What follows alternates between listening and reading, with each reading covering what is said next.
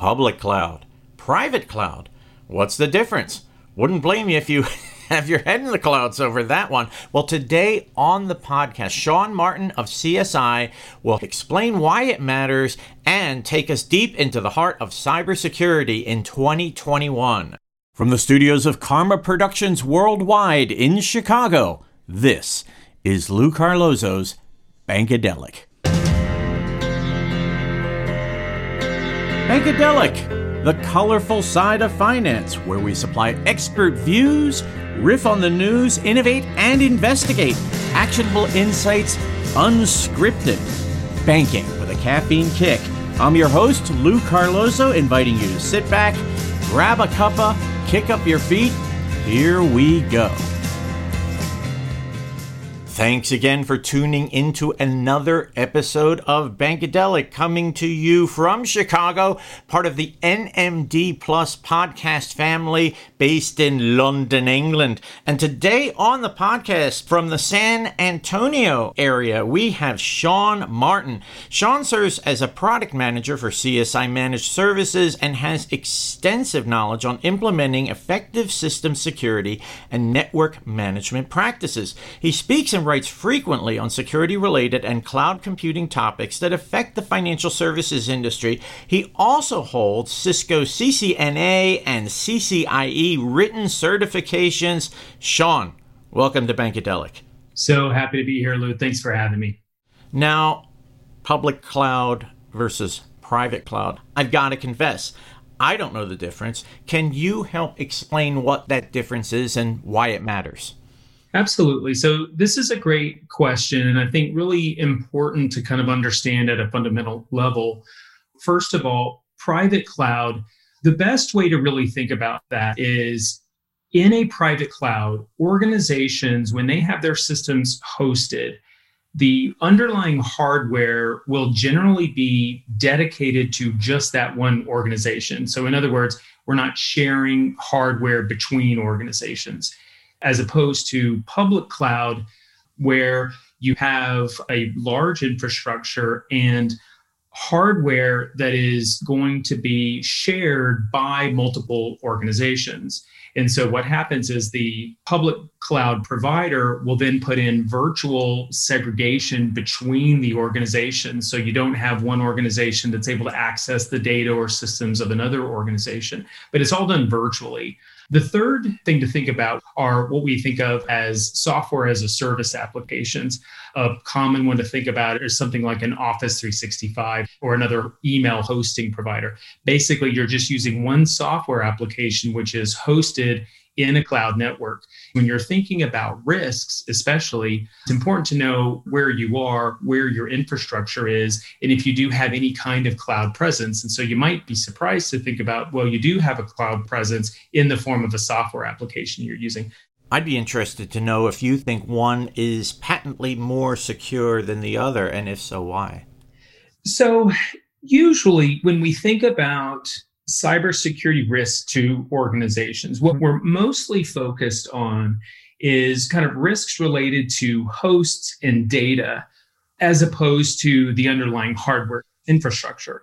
So, in general, the large risks to organizations are not necessarily going to be related to whether the servers or the data are on premise, if they're in a public cloud or in a private cloud. Certainly, there are going to be some differences. But in terms of overall security, one of the largest challenges that we've seen related to any kind of cloud hosting are a lot of times related more to configuration errors as opposed to just some inherent risk that's there. When we talk to customers and organizations around the public cloud versus private cloud, one of the thought processes that we see happen frequently is on the private side, well, if I've got hardware that's really dedicated to me, that's likely going to be more secure. And that's where we see, you know, like government institutions and folks like that use it. But on the public side, whenever you're thinking about shared infrastructure, one of the things that happens is that we see organizations are able to take advantage of systems that they may not have been otherwise able to. So, for example, you may have a very robust security system that is hard for an organization to afford on their own. But if they're moving their systems into a public cloud, they're really just renting out a piece of that. So they're able to take advantage of security systems and software that they may not have been otherwise able to do on their own. That's fascinating because it sounds like there are variables within the choice that are going to make a huge difference in terms of security. Now, speaking of which, and I want to stress this to the audience, what Sean and I are talking about is by no means abstract or theoretical because these types of things are of immediate concern, headline concern, and that would include the Kaseya remote management software ransomware incident. Maybe you can elucidate for the audience what you see going on there and why that should be a big time alarm bell for the financial services industry. Yeah, certainly. When we talk about you know cybersecurity in general, and we think about the trends that we're seeing, regardless if it's a cloud hosted system or on premise, you know, one of the large attack vectors that we've seen a surge in is definitely related to ransomware. And I think that there are a couple of drivers related to that. One is the ransomware providers, I think, have really matured their software. They're now able to write software easily that is targeting specific organizations. They are able to compromise data and hold it hostage in a way that allows them to reverse that and give that data back. If you think about it from a business perspective, the ransomware folks, the hackers are providing a product and the product that they are providing is data that the organization already owns, but they need to write their software in a way that allows them to get back that data in the same way that it was, right? So the software has matured. The other big driver there is going to be related to anonymous payment systems, you know, Bitcoin and others that allow them to monetize these attacks in a way that we've really not seen before. So a couple of drivers there and getting back to your original question around Kaseya, you know, this is an example of another huge risk that we've seen a couple of times here over the last few months, what we call supply side attacks. So as a hacker, if I'm able to hack into Kaseya, you know, a few months ago, we saw this with SolarWinds and there have been others that if I can attack that software, which is prevalent within a lot of organizations, I'm now able to amplify my attack against a large number of corporations. And that's really kind of the scary part about this. So ransomware certainly not new, but we've definitely seen that huge surge related to some of those ransomware attacks. Now, help me to understand where CSI comes into a process or a paradigm like this. What is it that you guys are trying to achieve that you think is really making a difference here?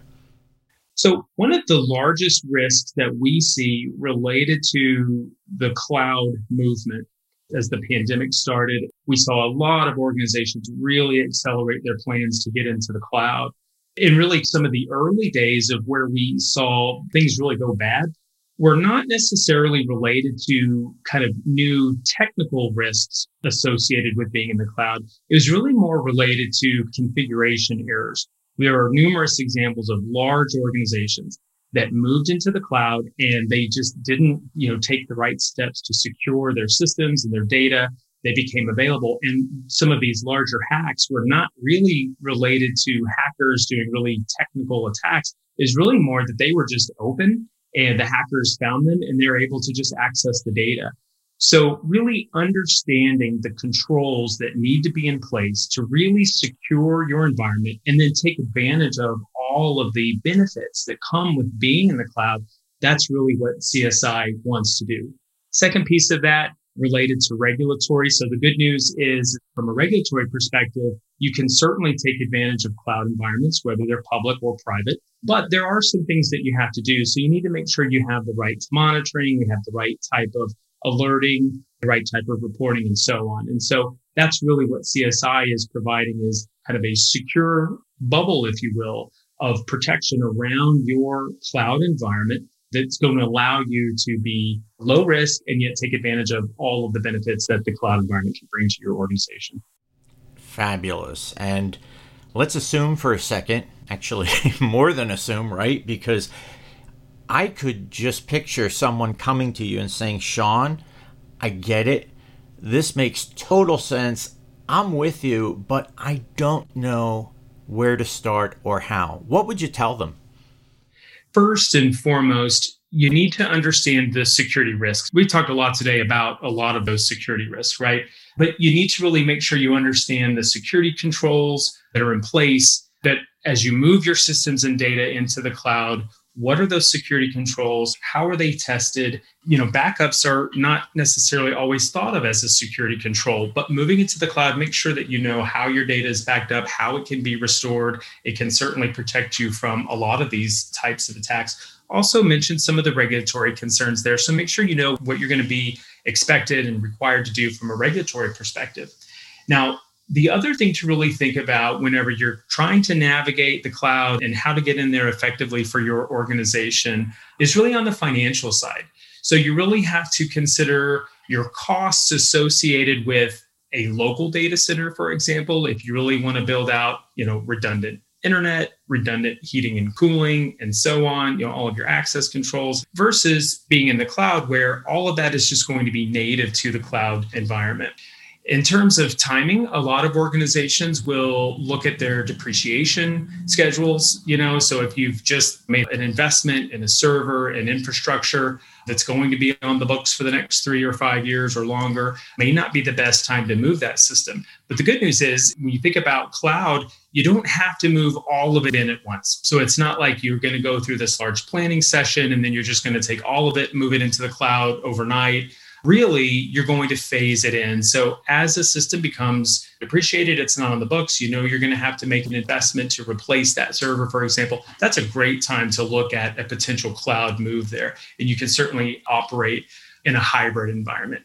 When I talk to folks about the cloud and really try to articulate where we are, think about where we were with Office 365 maybe a couple of years ago. There was a time when it was new. A lot of organizations, or most organizations, had their email all on premise, and that was kind of the standard. We had a few organizations that started to look into the cloud. You know, a few were doing some testing. Fast forward a couple of years, and now Office 365 or other email platforms that are cloud hosted, that's the standard most organizations are not hosting email internally. It's just understood that you're going to have email as you get new users, you're going to allocate licenses and so on.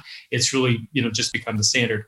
I think where we are on the cloud side for server hosting and even desktop hosting, we're right at that precipice again. From an industry perspective, you're going to see organizations start to move into the cloud. As an organization has a new system that they want to operate, they're just going to spin up a new server in the cloud whether that's private or public to them, depending on their business goals and their risk posture and so on, they'll make that decision. But I think more and more you'll start to see the data center migrate to the cloud. You'll have less and less of a hardware footprint within data centers on premise for a lot of these organizations.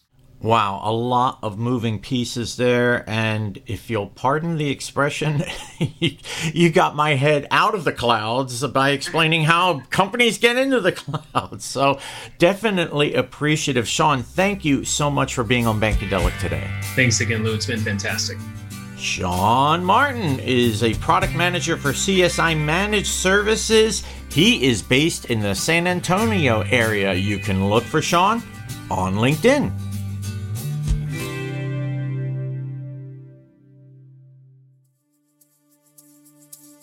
You're listening to Lou Carlozo's Bankadelic, the colorful side of finance. This podcast is brought to you by our friends at NMD Plus, based in London, Chicago, and Austin, Texas. If you like what you've heard here, be sure to check out NMD Plus's financial technology podcast, Dave and Dharm Demystify, with hosts Dave Wallace and Dharmesh Mistry. Bankadelic sponsored by the William Mills Agency. For close to 40 years, the William Mills Agency has served hundreds of companies that provide a wide range of products and services in the banking, payments, mortgage, credit union, and related markets. The William Mills Agency is the largest provider of PR and marketing services for companies that market to the financial industry. For more information, visit williammills.com. Have you thought about how you'll gain the upper hand in your search for stellar talent? Banker Hire leverages a niche industry with uncommon insight. They're committed to finding you qualified commercial and community banking, lending, compliance, HR, retail, and wealth talent. Banker Hire prides itself on listening and solving problems. Their approach is 100% hands on and heads up, giving you what you need to make smart, actionable decisions. For more information, visit bankerhire.com. Quontic is the adaptive digital bank that offers entrepreneurs, immigrants, millennials, low income families, seniors, and others innovative banking products and services which embrace the diversity of circumstances that exist in the lives of customers while elevating their financial strength. For more information, visit quonticbank.com. That's Q U O N T I C bank.com.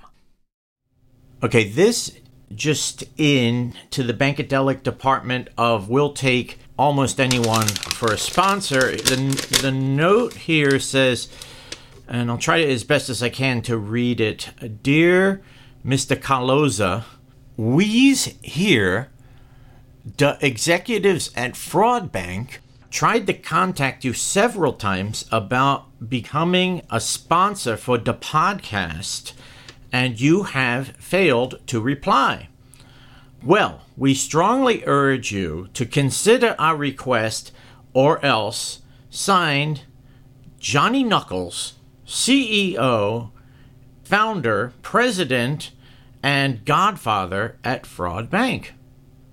Hmm.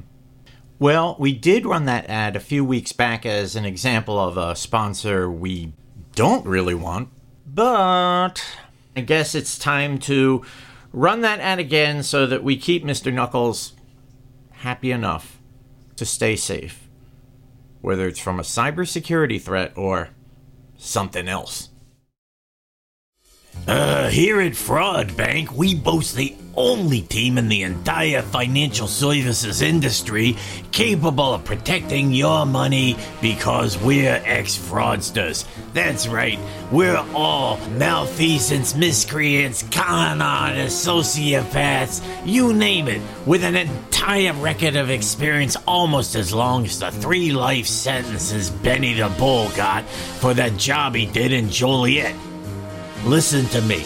You got somebody coming after your money? Well, we've got an entire, incredibly sophisticated anti fraud system which consists of brass knuckles, kicks to the knee, all sorts of batting around the head with whatever it is that we have on hand. You name it, we've got it. So at the end of the day, remember this you want to keep your money safe? Put it in the hands of people you would never normally trust. That's us, Fraud Bank. Capiche? And now, Bankadelica presents Three Bullseyes.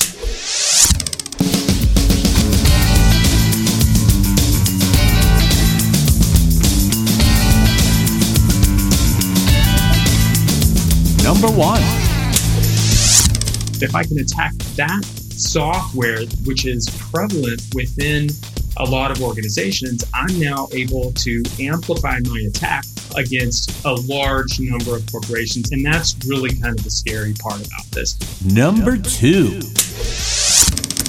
There are numerous examples of large organizations that moved into the cloud and they just didn't, you know, take the right steps to secure their systems and their data. They were just open and the hackers found them and they're able to just access the data.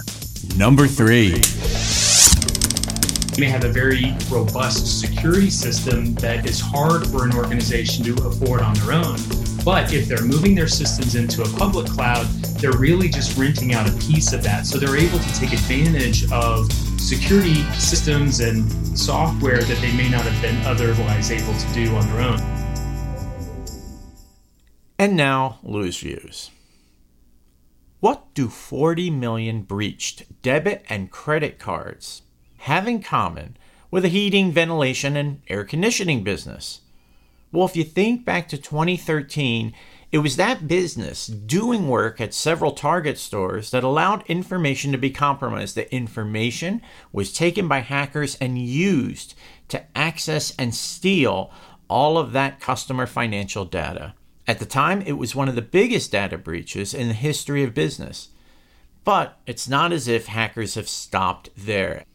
As Sean Martin mentioned on today's podcast, there have been a number of high profile incidents just recently, one involving Kaseya and another involving SolarWinds, and the one that affected the Colonial Pipeline on the East Coast. The bad news is that thieves will continue to be ever resourceful, always making efforts to improve their malware, their ransomware, and get at information that should be Loctite secure. Why isn't it secure? The future of information that fintechs and financial institutions want to protect for their most coveted customers depends on it. And being able to say to those customers, your data is secure and your financial information is safe is perhaps the biggest value proposition that any institution can offer.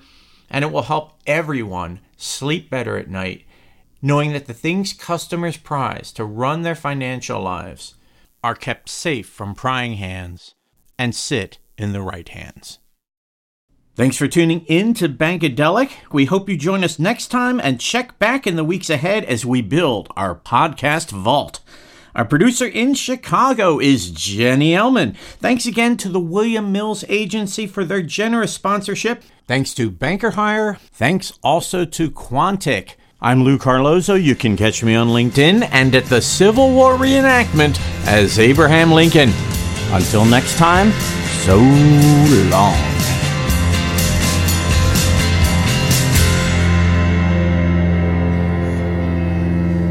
Bankadelic is a production of NMD Plus, London, Chicago, and Austin, Texas.